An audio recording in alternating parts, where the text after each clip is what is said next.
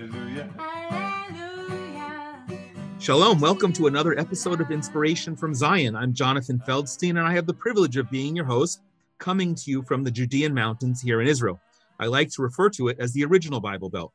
Inspiration from Zion is a program of the Genesis 123 Foundation, whose mission is to build bridges between Jews and Christians and Christians with Israel in ways that are new, unique, and meaningful. I pray that you will find this all of those.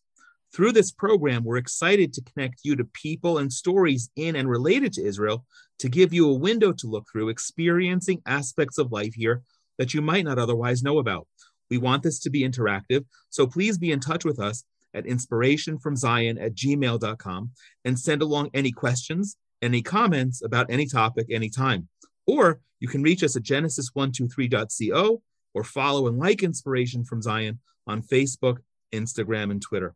Stay tuned until the end, where we're also going to share some exciting opportunities. And also, please feel free to share this with others who you know will also find it of interest. I'm very excited to uh, to to air today's episode because it's really going to be a mix of uh, some current events, some some uh, modern historical events relating to the history of Israel, and of course biblical uh, biblical history as well. Our guest today is Pastor Trey Graham. He's an author, speaker, radio host, and the senior pastor of First Melissa in Texas. No less important, he's a member of the advisory board of the Genesis 123 Foundation. He earned a bachelor's degree in leadership from the United States Military Academy at West Point and a master's of divinity degree from Southwestern Baptist Theological Seminary. After West Point, Pastor Trey served his country as a field artillery officer in the United States Army. Pastor Trey is the host of Faith Walk with Trey Graham and Smart Talk with Trey Graham, longtime radio shows heard on KWRD 100.7 FM the Dallas Fort Worth area. He's hosted me on his program a number of times, and now it's really my pleasure to get to host him. He's also co uh, hosted an in depth study of the weekly Torah portion from a Jewish and Christian perspective with Rabbi Dov Lipman on the Lone Star Podcast uh, Network. And Pastor Trey combines his great radio voice and passion for football, announcing the radio play by play for the Melissa Cardinals, a local high school team.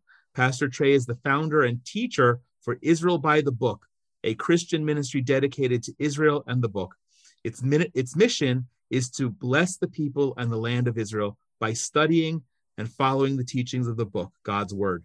Israel by the Book sponsors multiple unique Bible study tours of the Holy Land each year the next trip is scheduled for this September, and I encourage you to get information at israelbythebook.com. Pastor Trey and his wife Bretta have six amazing children, and they travel to Israel frequently. On a personal note, Pastor Trey and I hit it off the day we met. I never forget it. And I've been blessed to have him on the board of the Genesis 123 Foundation. Blessed and grateful. He's bright and articulate, and you'll see that, but he's also a critical thinker devoted to the mission of building bridges between Jews and Christians, and someone for, for whom I have the greatest respect and from whom I have learned a tremendous amount. Pastor Trey, it is wonderful to have you on Inspiration from Zion. Welcome. Thank you, my friend. Great to talk to you. Me too. So I want to start off somewhat generically with a wide lens. Our listeners will remember that I'm still recovering from COVID, so excuse the coughing in the background um, but somewhat somewhat generically uh, from you on a personal perspective, and then get into what we're talking about historically and biblically um, at, th- at this season. At what point in your life did you connect the significance of Israel to your faith as a Christian? Well, as a follower of Jesus and a student of the Bible, Israel is always there, it's always present. But it became forefront in my life in 2008 when a member of my congregation gave me a gift of a trip to Israel. So my oh. first ever visit to the land was in 2008. And so for 14 years, my eyes have been opened, my life has been different. I often tell people that when the birth dates of all six kids came, when that child was born, I met someone new and I fell in love. Well, my first trip to Israel, I met someone new, I fell in love. And for my wife and me, and for my kids, who've now many of them grown up in this journey, it's never been the same. Wow, you know, I think I knew that, but I forgot it, and it's it's really stirring. I hope everyone else, my, my heart went racing as you're talking about that immediate love, like meeting your children. What a profound comment. Was there something specific? Well, first of all, before even talking about that, was Israel on your radar before 2008? Yes, but not on the front of my radar, if you want to use okay. that mixed metaphor there. Yes, again, if you study your Bible and you're honest about your Bible, it's about Jewish people in the Jewish land. And our Savior, as a Christian, is a Jewish man, Jesus of yes. Nazareth. But you see it more clearly when you're looking for it and when you understand it. And what I've been able to do here, and you've been to our church. I don't think you've been to a church service, but church services here in our church in Texas, we bring Israel to Texas.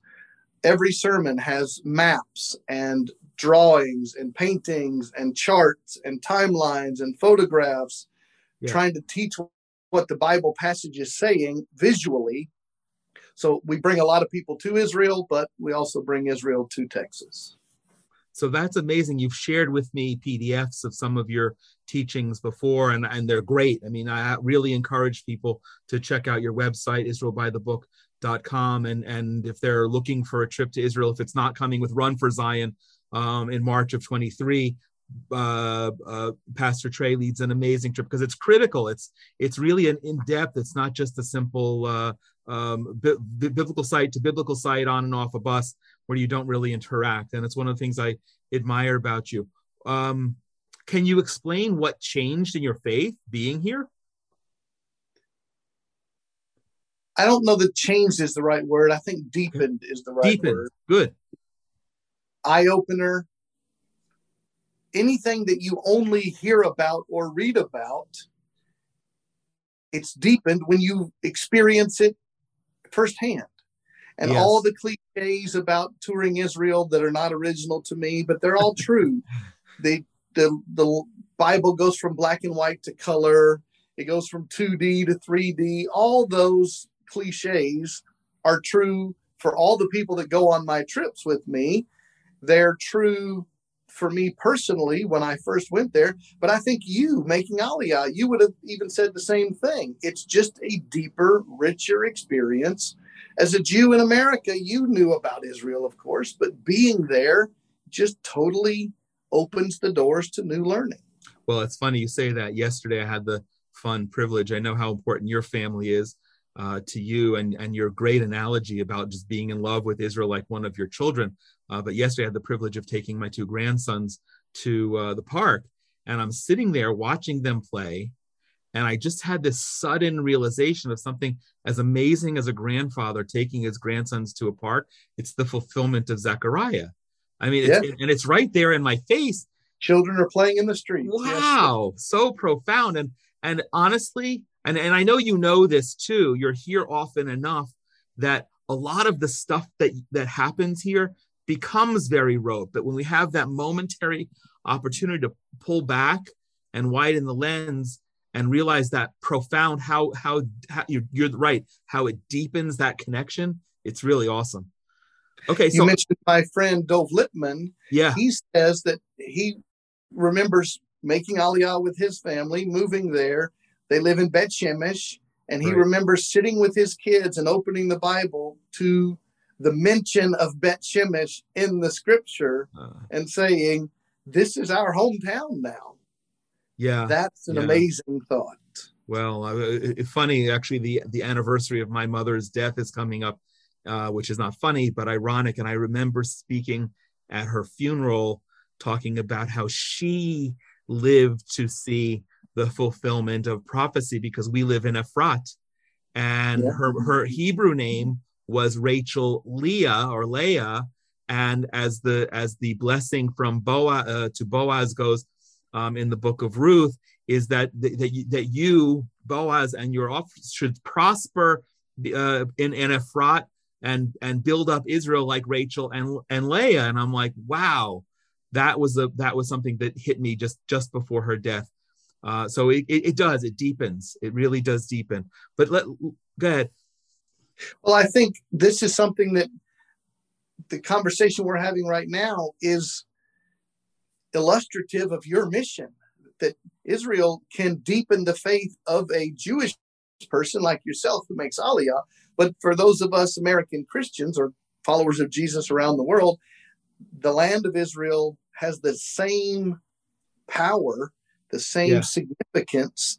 And that's why we're both doing what we do. Hundred percent, hundred percent, and uh, uh, completely, completely agree. Okay, so I, you're right. I've never been to a service in your church. I uh, and I'm not at a 101 level, but let's assume for a moment someone hears this and drives from wherever to Melissa, Texas, and shows up uh, on a Sunday morning. What's what? I mean, if you if you had a whole church full of people who just don't understand the connection and want to come to first Melissa and hear Pastor Trey, what's the first scripture that comes to mind that you're going to teach? Well, I teach the scriptures every service every week. I'll just right. tell you about yesterday. Yesterday, we're walking through a series of the book of Daniel.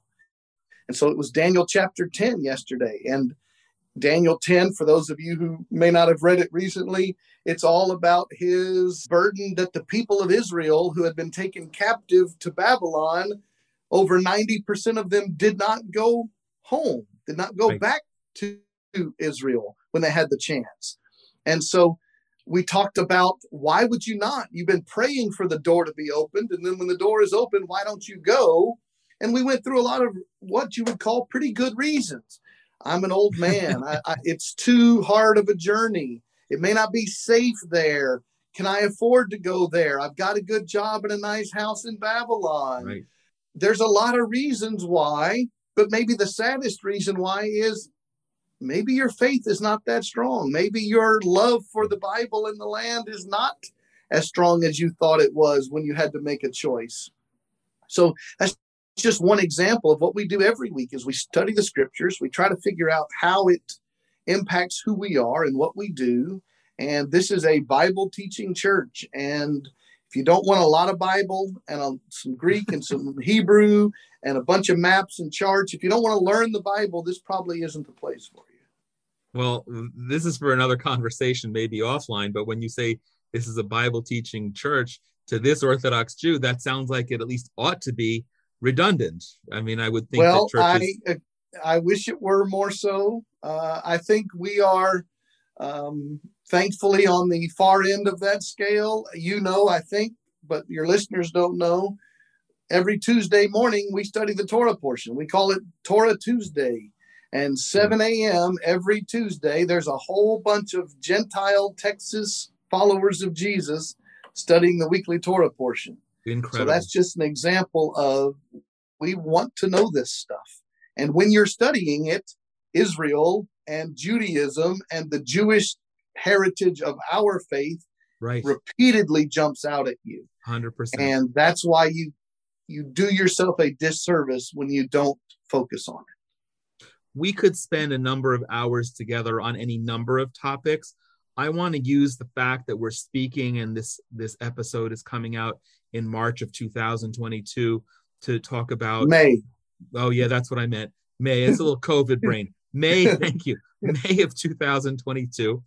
Um, to, to focus a little bit, and we'll talk about why for listeners who don't know, but looking at the history of modern Israel. Um, w- now, when you come here, and when you, or, or I, even more importantly, when you bring groups here, what do you want them to see the most that connects them to Scripture? I promise our travelers that they're going to learn ancient Israel and modern Israel.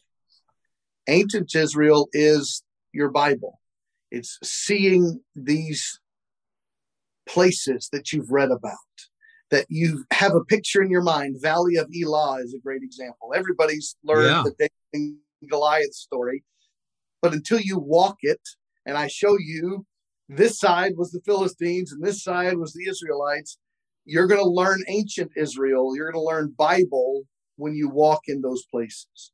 But I also want you to learn modern Israel because I, I fear that some American Christians have this underlying sense that Israel stopped when the Bible stopped. And they forget that it is a modern nation with modern right. issues traffic and pollution and education and politics and living in a bad neighborhood surrounded by people who don't like them. I want them to learn the modern side of things. And that's why introducing them to friends like you, and we've mentioned Dov Lipman and so many others, introducing them to my Israeli friends brings that modern side to the story. That's awesome. I, I, you you mentioned the Valley of Elah, the Elah Valley um, here, where David fought Goliath. And actually, when I was on my re- recent trip, correct in March of 22, a friend asked me if I would bring him a rock from there, and he was disappointed because it wasn't smooth. And I looked I at took him. Them all. I took five of did, them. You, you took them yes, all. Yes. But what's interesting is that it, it, the, the the scripture. What is it in Second Kings?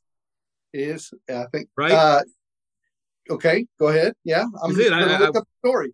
Uh, yeah, you're you're, you're you're the pastor. So as you're looking it up, yeah. what's fascinating is it talks about David taking the stones out of the out of the river, the water, and there's no more water there, and hasn't been for I don't know how long. So that was my rationalization why the rock was just a regular rock.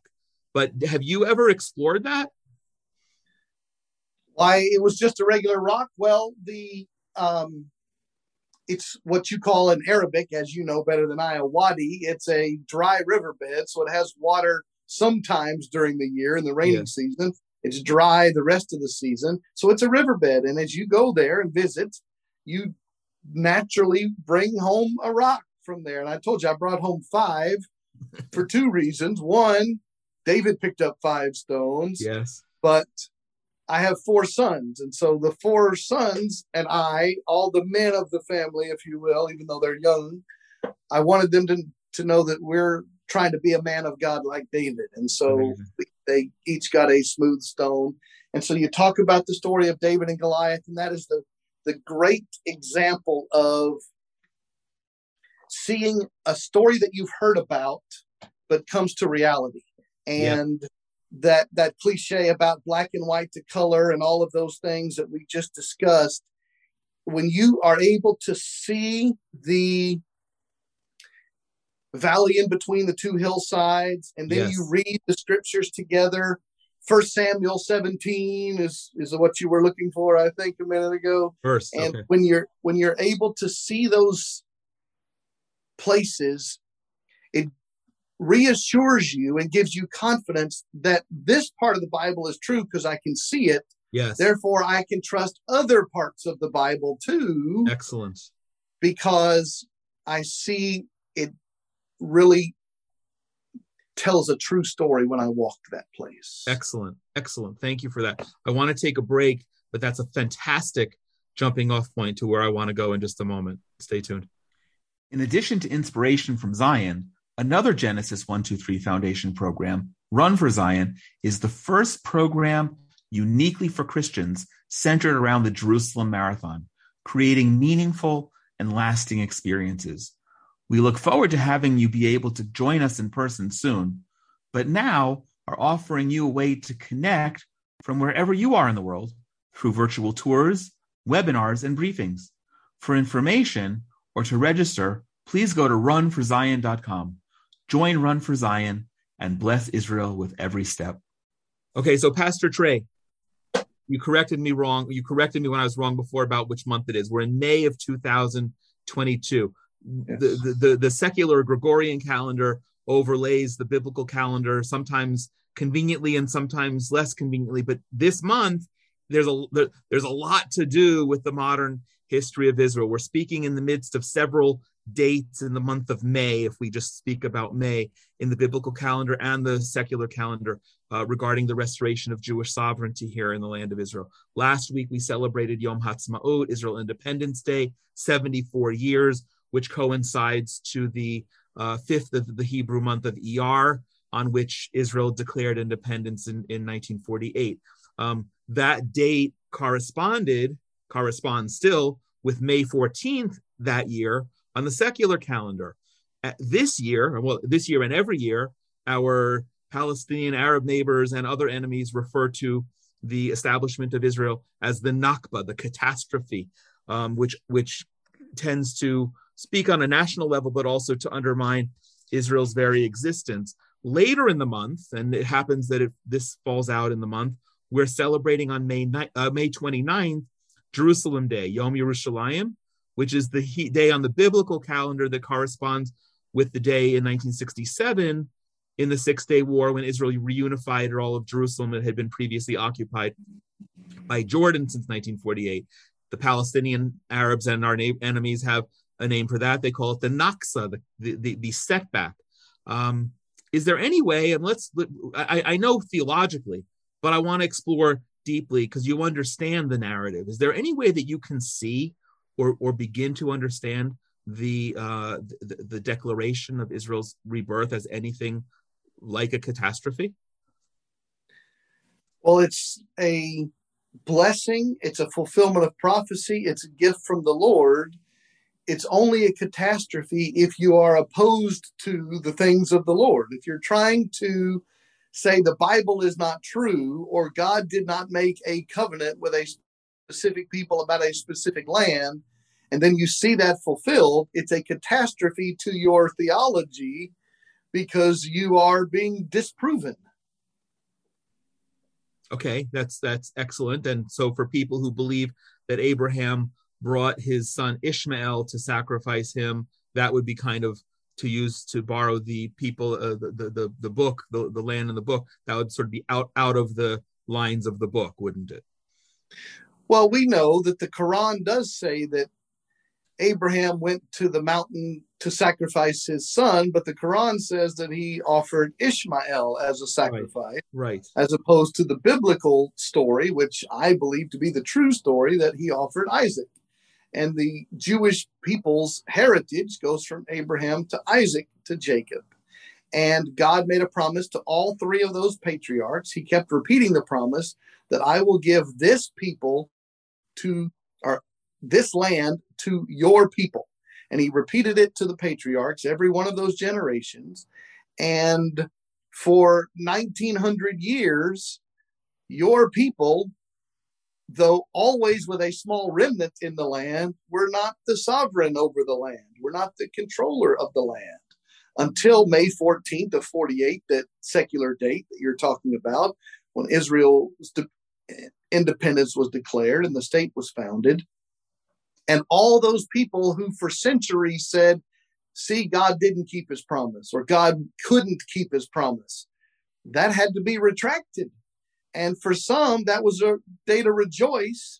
But if you're trying to disprove the biblical narrative, I guess you would call it a catastrophe because one of your argument points just got eliminated. And I often tell our church that state of Israel was founded in May of 1948. When my dad was born, there was no state of Israel. My dad right. was born before May of 48. So maybe that generation of Christians or Jews or even non believers would have said, see, God doesn't keep his promise. But now he did. And that's what the celebration on the positive side, the celebratory side of the importance of the day, is because it's another on the checklist. God kept another promise. It's it, it's interesting you said that because and you talked about the Elah Valley as one of these other ways of verifying uh, the, the, the, biblical biblical accounts, biblical veracity. Uh, but I was with a pastor who's a probably a, a, generation and a half older than you and I uh, once, and I said, "How did you become this big Christian Zionist uh, that you are?" He said, speaking of his father, I remember sitting at the kitchen table that day when Israel declared independence with my father, and my father held his Bible and said, "This proves the Bible is true." Yes, I believe that as a historian today. Of course, I wasn't born in 48. You weren't born in 48. So we didn't live that. So that's a historical fact for us. What I think is even more exciting is we're seeing biblical prophecy being fulfilled every single day in our lifetimes. So we Great. don't have to point just to 48. We can point to last week. Good. So, so talk about that for a minute. I mentioned this fabulous realization with the privilege of taking my grandchildren to the park. Talk about that. Uh, again, for someone who's attending your church for the first time and doesn't really understand, what are what are those prophecies? How do we know what what's actually happening here that's prophetic? Well, there's dozens of them, but you talk about prophecies from Ezekiel and Jeremiah and Isaiah. God said, I would bring my people back. We talk about Zechariah. You said children playing in the streets, Zechariah chapter 8. You see the desire for Torah study, even among non Jews. I'm told that there's more Torah study being done by Jews in Israel today than ever before, numerically speaking.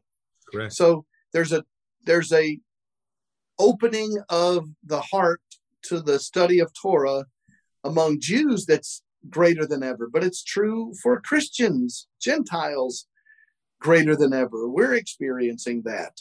You see the promises and the prophecies that the deserts would bloom. Yes. And I'm told that Israel exports flowers to Holland. Okay. As amazing as that concept is, that God would take a land that Mark Twain famously talked about in the 1860s as desolate as nobody would want to live here. He said you could go days without seeing another person.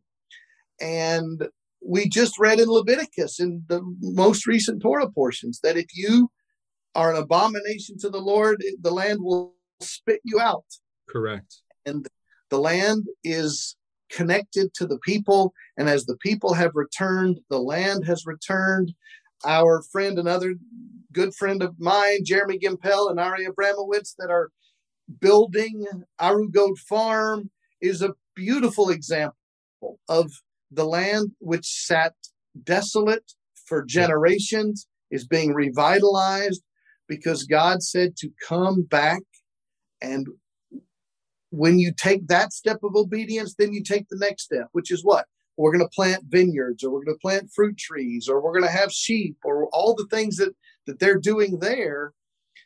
You see these prophecies being fulfilled. You see the, the knowledge of the scriptures going around the world you see technology that's being developed in Israel go around the world, and you see the calling of God to say, I made these promises, I keep my promises. Are you going to believe me? Wow. And and and the promises are here. I mean, you can see we, we, we see them. It's not it's not someone speaking rhetorically. This is actually happening now live in front of our eyes.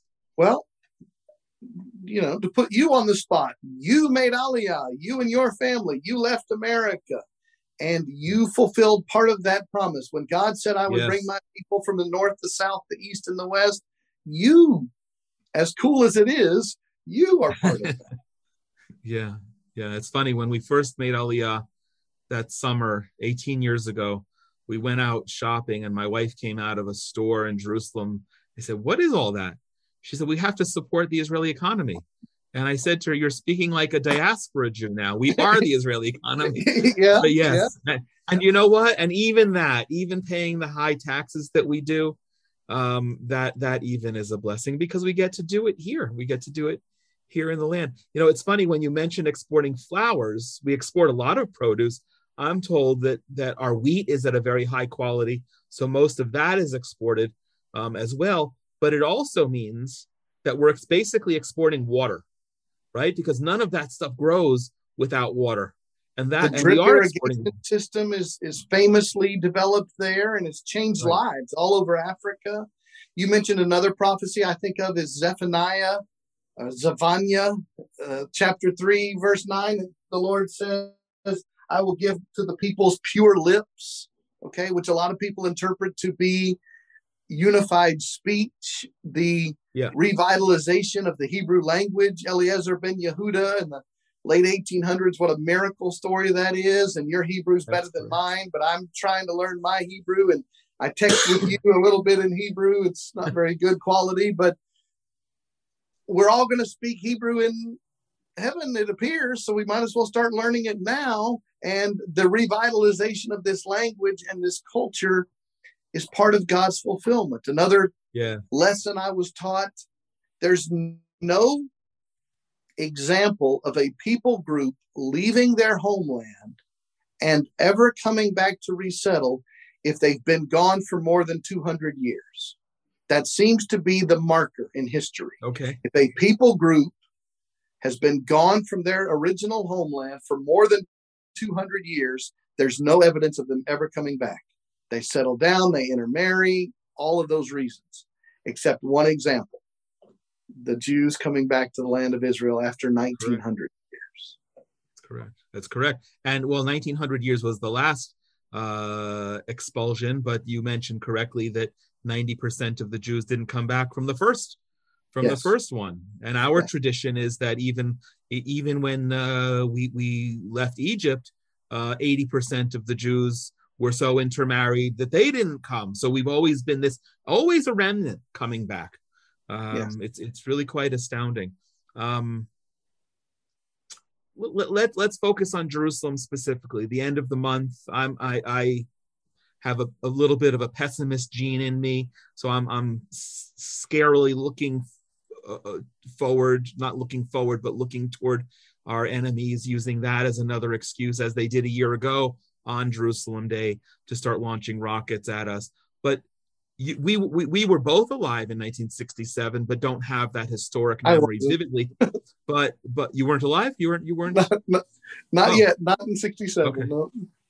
All right. Well, I was. I was what three, um, but I don't remember it. But today we have these great. You you can close your eyes and you can picture um, Rabbi Goren blowing blowing uh, the shofar at the Western Wall. You can picture the paratroopers in battle and and and capturing the Temple Mount, and and we know the story. You haven't been to my house yet, but I can't wait for you to come because we live on the top floor of a seven-story apartment building, and I joke with people who understand the history that this would have been an amazing advantage point to watch the unfolding of the Six Day War because yes, like when I was sitting on my balcony yesterday, we could clearly see with the naked eye the Golden Dome and you could see where Jordanian troops were, and you can see where the Israeli troops were. And if you stand on the top of my building and look at the west, you could see where heavy battles took place right here in our neighborhood. But that that reunification of Jerusalem, in 1967, was really miraculous. Uh, that it took place so fast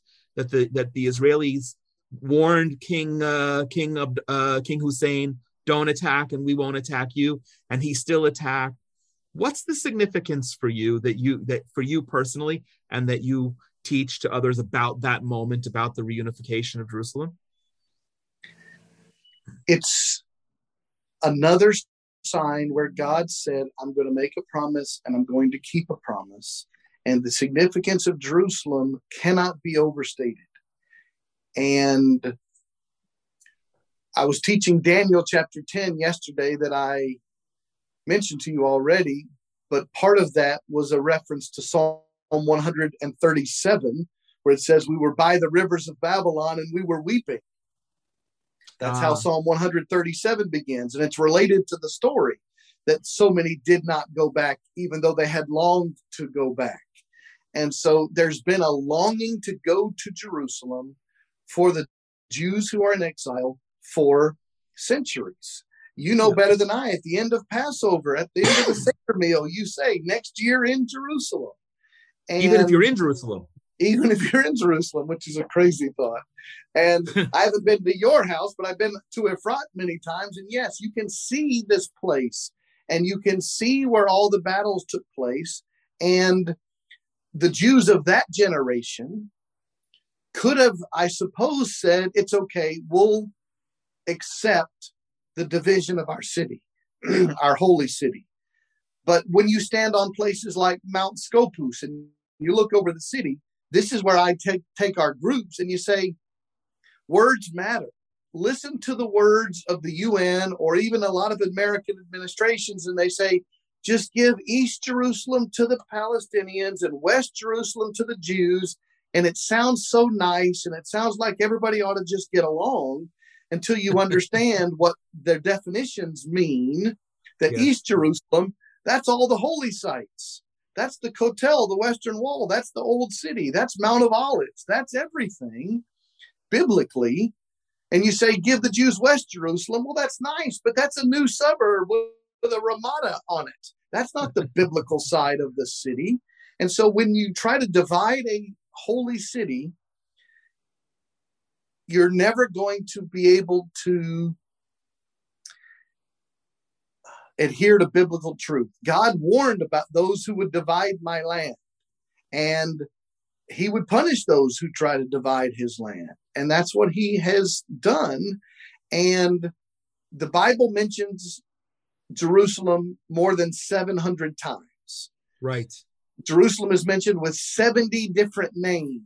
Right. The city of gold, the city of God, Ir Ha Elohim. It's 70 different names. The Quran mentions Jerusalem exactly zero times. Right. And so, just from a biblically and historically accurate perspective, to say that this is the homeland to two peoples, it's not historically correct unless you are trying to replace. And this is not the time for replacement theology discussion, but there's a lot of replacement theology being done by the Arab and Muslim side to say there was never a temple here. And this is only a Muslim holy site. It's just not factually correct and it's not biblically correct. And those of us who are lovers of the Bible should say so. So let me that that that's a a very powerful statement that I know I'm going to want to rewind and listen to. But you you prefaced something before about listening to the UN and just give East Jerusalem to to the Arabs. So you know, I mean, I don't disagree with the word that you said, but then again, I'm living here, and we all desperately yearn for peace. Now I want to put you. Let's put you as one of the 120 members, instead of pastor at First Melissa, you're now a, Knesset member. Pick whatever party you want. I don't care. And and you get to be making decisions. You you're one of the things that I especially like and admire about you is yeah, everything's biblical, but you understand the history, the modern history, and, and you interweave that eh, with, with everything. So we're sitting here 74 years after the establishment of the state uh, 60 plus years, uh, 50 plus years since the establishment of, oh, my, they, they were actually born the same day as I was, the PLO. So when, when the whole Palestinian narrative um, began, uh, obviously younger than the than the state, and and you said you you used the kind of uh, I know I know I'm going to be judgmental, so I don't mean to to to to lead you, but the sort of the silly notion that if we just give up land, there'll be peace. And I think maybe that was a legitimate thought to have in the 1960s because we had so badly conquered them that naturally they couldn't imagine that they didn't that i think the israeli leaders at the time couldn't imagine that the arabs hated us so much that we that they looked at us with no legitimacy here but I think that's pretty clear. Can you see any? Let, let's take the Bible out of it for a minute.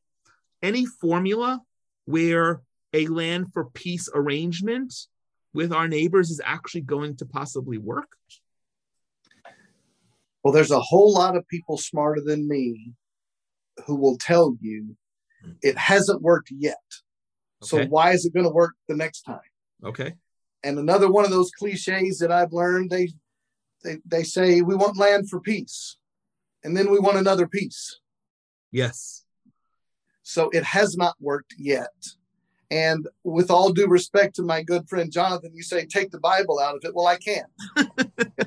I can't do that. Okay. and so you say i'm a ma- now magically a knesset member and how are you going to vote on this? You have to understand current events and security situations and how are you going to keep people safe and all of those things but you can't take the bible out of it and okay. if you try to take the bible out of it i still think the argument is strong i'm reminded of caroline glick's book the israel solution or the is yeah the israeli solution she calls it a one state plan for peace in the middle east there's not many people i know smarter than caroline glick and Correct. she goes through the biblical support for a one state solution to Israel, but she goes through all the political and security things. And the the demography is always used. You know, if you annex Judea and Samaria, then there'll be more Arabs than Jews demographically. And she does a very good job in that book of debunking that theory. Noram Ettinger, or Yoram Ettinger's, Yoram, that's right. his current uh, push is to try to debunk the demographic claims because they're not so certain they can um, trust the census taken by the Palestinian Authority. So, security, politics, of course, Bible, and simple truth and history, I don't think you can argue against Israel being sovereign in its land. And I know it's too simplistic, and I'm not smart enough to, to explain how that's going to happen. I defer to Caroline Glick and others that can try to solve that riddle better than I can. But to make the, or I should call it, continue the effort to divide the land and hope God will bless that when he very clearly calls for judgment on those who try to divide my land, I think is a bad move. Well, well and I'm said. not in a position of authority to to make those decisions. I'm the outsider who loves the place and doesn't want the division to continue. Well, you, you articulated that very well, and with deference to many of our current Knesset members, um, by doing so, I would argue that you you said you're not smart, you're not the smartest person. Um, I would I would put you high, higher than certainly some of the uh, current 120. But that, that that's important, and I love that I asked you to t- to take out the Bible and how you came came back. Thank you for that. I want to pause in the conversation for just a moment to invite you to join us in one of the really incredible programs that we do as part of the Genesis 123 Foundation. This year, we have been going out all throughout the Judean mountains to show love to soldiers who are stationed keeping us safe from the threat of terrorism. It doesn't matter if we're in a burning heat wave or temperatures below freezing before the wind chill. They are out there guarding strategic points that have a high risk of terrorism.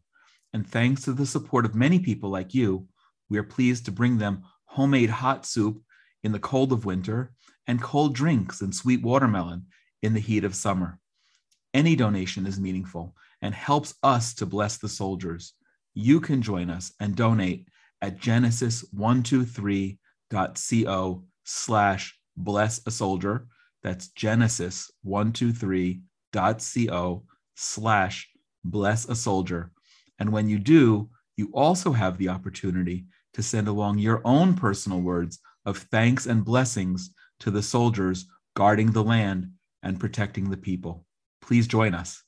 And and I, I'd like to make a point if you'd allow me. Yeah. I tell our church and I tell our tour group members, we don't hate people. We hate ideologies. So we don't hate Arab people. We don't hate Muslim people. We hate ideologies. And that's true in American politics and what the Supreme Court's debating right now. We don't hate people. We hate ideology. And an ideology that says that the unborn life is not valuable is an ideology that I don't support. But I don't hate people who carry that ideology. Okay. The the neighbors of Israel who say the Jews have no rightful place there, they have no history there, that the Bible's not trustworthy, that there was never a Jewish temple on Mount Moriah, that's an ideology that I cannot agree with right. and don't agree with. But we don't hate people. We hate false ideologies. And so this should not drive Bible believers to hate and therefore attack verbally or physically those with a different ideology. Sadly, that's what happens on the other side when it shouldn't. But I don't want people to say, I hate group A or B because they don't stand where I stand biblically. We don't hate people, we hate ideologies. Well, I'm glad you said that. I agree with you 100%. It's a fine line that I straddle uh, when I'm writing in order to present truth bluntly, but and, and sometimes I'm deliberately um, hmm, I, was going to say over the top. I don't know if that's if that's fair, but but I will highlight differences. Um, but I'm I'm the last person to, to even though what happens here, what happened here yesterday, another tech. It's actually while while we were having a a, a parent meeting by Zoom with uh, with one of my with one of my son's classes schools. Uh, one of the parents quickly interjected and said, "This is what I think, and now I have to go. Our whole community is on lockdown. Terrorists have broken in." So, so I, and most it, people don't understand that reality, and no, and refuse to acknowledge that that is how some people have to live, and they shouldn't have to live that way. And the more Correct, you I, give credence to ideologies that hate Israel, the more that reality exists. I, and, and, I just said that in order to underscore that on a daily basis, and you've been here, and anyone who comes and sees on a daily basis, there is great coexistence. You come to the grocery store with me, and you see Arab, Palestinian Arabs, and Israeli Jews shopping together, working together, um, coexisting. I had a great conversation with a, a, a Palestinian Arab on Independence Day about which are the best hamburgers in Jerusalem. And now that doesn't mean we love each other, but we can certainly coexist. And, and I don't ever want to come across as being hating of all Palestinian Arabs or all Muslims. But but now that you've you've opened that can, which is a great, which is great, and you are a good person to to to ask this question. Pretend I'm a uh, I'm a Muslim, any na- nationality, it doesn't matter, and I don't believe what what you believe about Israel and the significance of Israel and and uh, and Jerusalem and the reunification of Jerusalem as central to Israel and the Jewish people and to Christianity. What what's your best argument to tell somebody who who's an ardent Muslim why he or she is wrong? Well, first of all, it's my general philosophy that I don't try to tell you to believe anything. I'll just okay. tell you what I believe. Okay.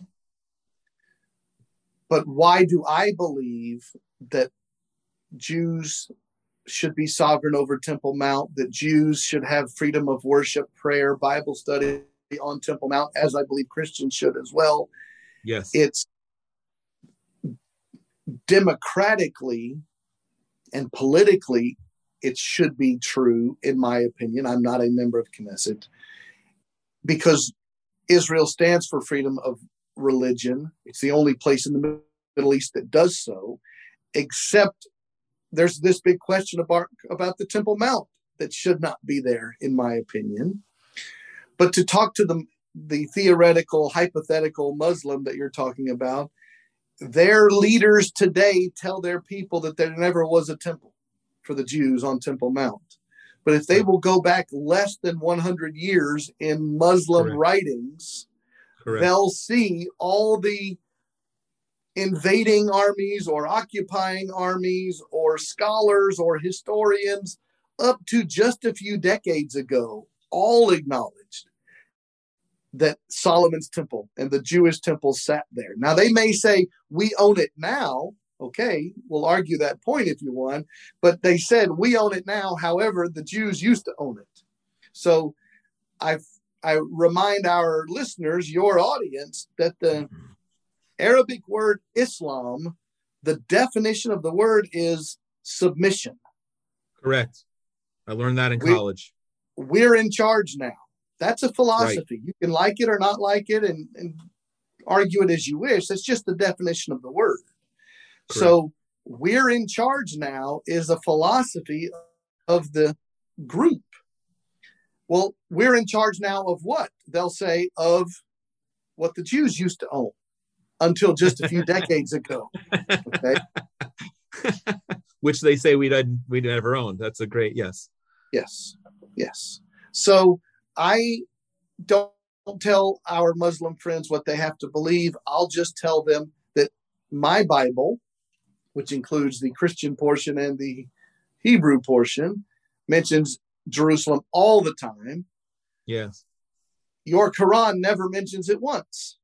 Yeah. Now, you call Al Aqsa Mosque, again, translating from Arabic to English, the farthest mosque or the Correct. distant mosque, because Correct. your Quran says that Abram went on the journey to the distant. I'm not uh, uh, uh, Muhammad. Muhammad went on the journey to the distant place or the farthest place. Well, you could Correct. have picked Philadelphia for all I know, but you Correct. picked Jerusalem as the definition of the farthest place for a reason because you were trying to establish a claim to the site. But no one can prove what the word the distant mosque or the farthest place meant. So to carry on your narrative that this is now the, a holy site for Islam, we decided to put it in parentheses. That means Jerusalem. That's terrific. Okay. I, am glad you mentioned the uh, uh, not quite 98 year old, uh, uh, uh Pal- uh, not Palestinian, Islamic document that was published here, um, verifying that it, that this was where the um, Temple of Solomon stood. And if anyone listening wants a copy of that, please email me at um, inspiration from Zion at gmail.com. I have a PDF and I'm always glad to share that. It's it's important to underscore that fact that you just said. Um, Pastor Trey, let's let's wrap up and focus uh, a, a, a, little bit more on the the the the what the bridge building that you and I are both involved. But first, you mentioned you talked about prayer, praying, prayer. When God tells us to pray for the peace of Jerusalem, to be a watchman on the wall, and, and to bless Israel, all with clear injunctions that this place and and we, His people, are important to Him. What do they mean to you, Trey Graham, on a day-to-day basis? To pray for the peace of Jerusalem, to pray. Um, tell me exactly what you're looking for, I guess. Well, the, the, the peace of peace of Jerusalem, being a watchman on the wall, blessing Israel.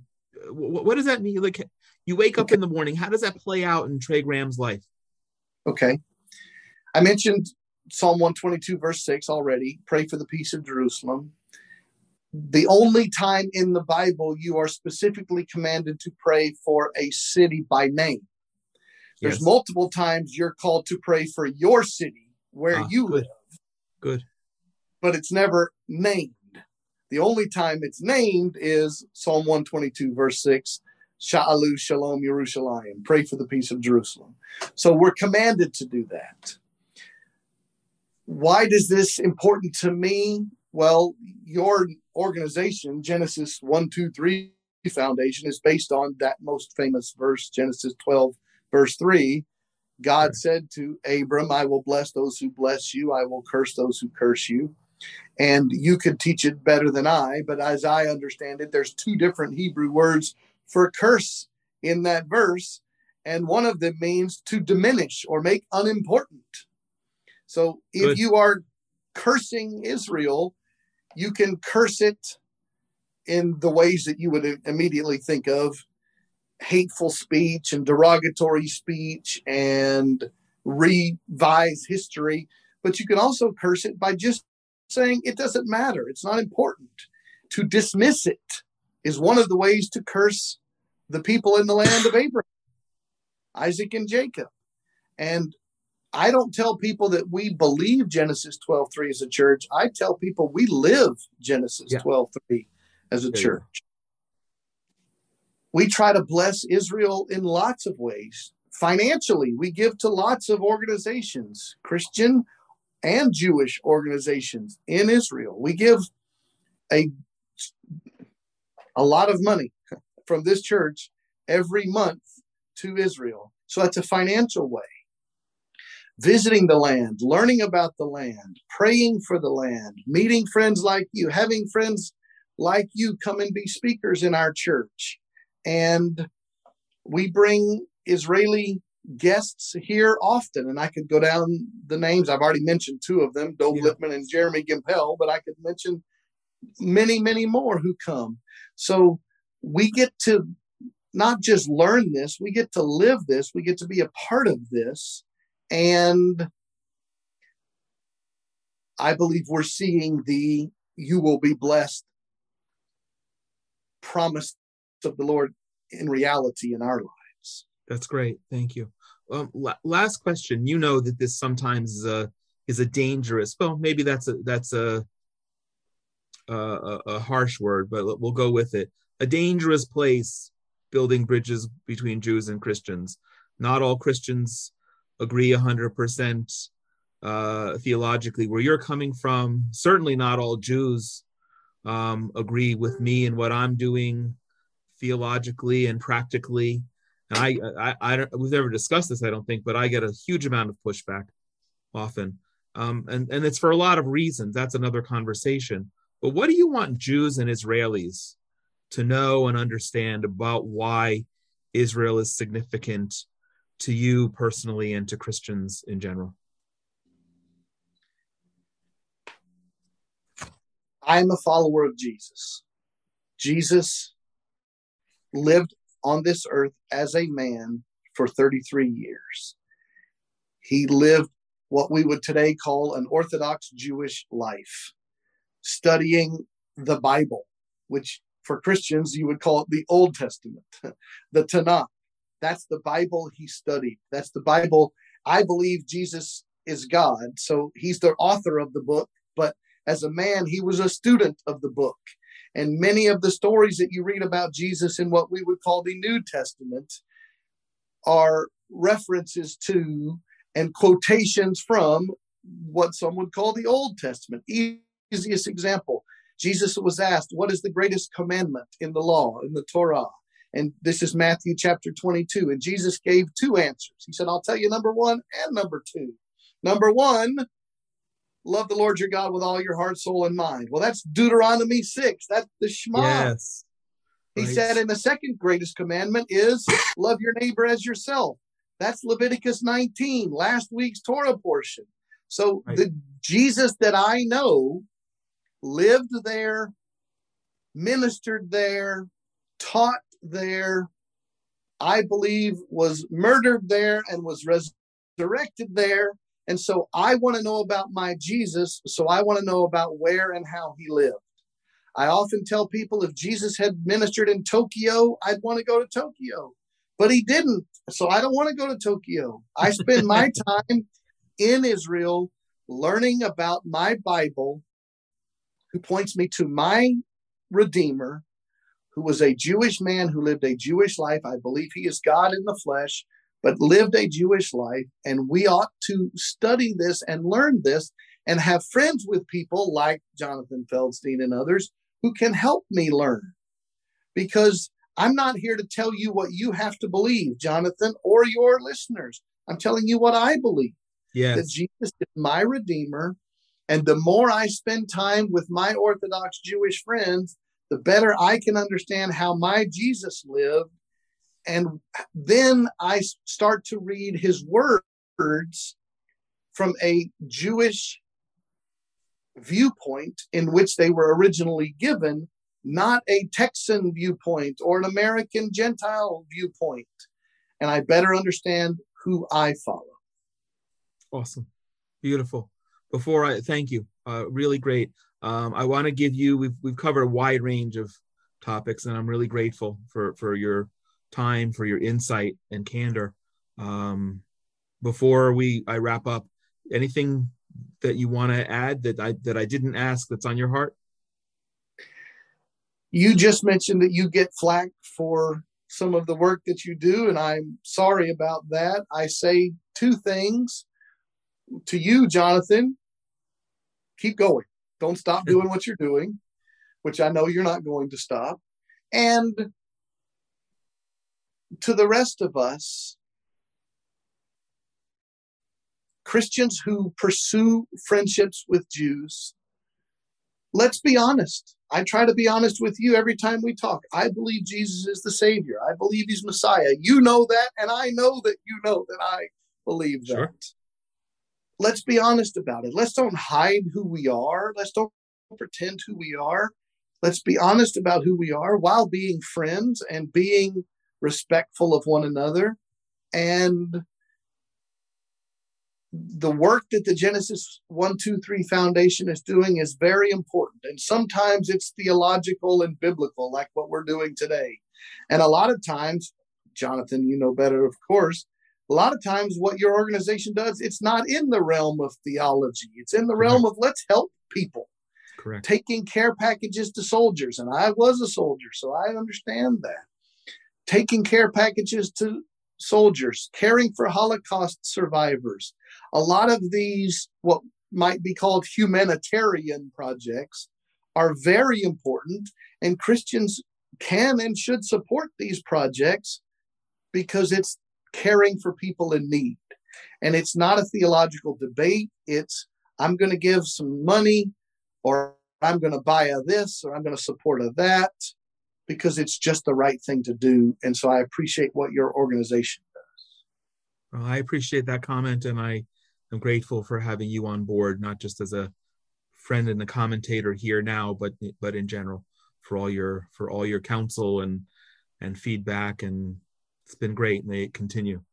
Um, thank you pastor trey graham senior pastor first melissa and uh, and and and the person who if you're not coming to israel with the runs for zion the person who you definitely want to come to israel with um, in september and then probably next spring israelbythebook.com uh, let me just wrap up uh, and, and, remind uh, our, our, listeners who are, are, following on a regular basis. Um, this year, every month, the Genesis 123 Foundation has been offering a special gift to listeners. Each month, we provide a special uh, volume, which I call From Jonathan's Bookshelf. This is going to this month because of uh, the significance and the uh, history of modern Israel. I'm going to find you a great book about the history of modern Israel that you're going to want to read. All we ask you do is go to the Inspiration from Zion social media Facebook, uh, Instagram, and Twitter, like and follow us. And when you comment and share the link to this program, we're going to select one person at random uh, to do that. We're always grateful to our sponsors.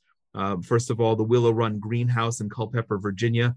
Uh, if you're in the area, I've been there. It's awesome what they do. If you are in the area and want to go and say hi and thank you to them for helping make conversations like this possible, please do. And also to the Coin family for their meaningful sponsorship. Inspiration from Zion and all of the Genesis 123 Foundation programs are made possible by donations. So please consider, as Pastor Trey said, joining us to help continue the dialogue and build bridges. This episode specifically is sponsored by a generous donor who was just here in Israel and attended a barbecue that we did for lone soldiers last week at uh, on Yom Ha'atzmaut on Independence Day, and uh, we're going to keep supporting lone soldiers and and uh, non-lone soldiers, Israelis who who have families here to support them. If you'd like to sponsor a future episode in honor or memory of a loved one or a special occasion, please be in touch at inspirationfromzion at gmail.com. We'd always love to hear your comments as part of a dialogue and invite you to send any questions. So please be in touch with us, especially if you have questions about Judaism for our, our Ask the Rabbi programs.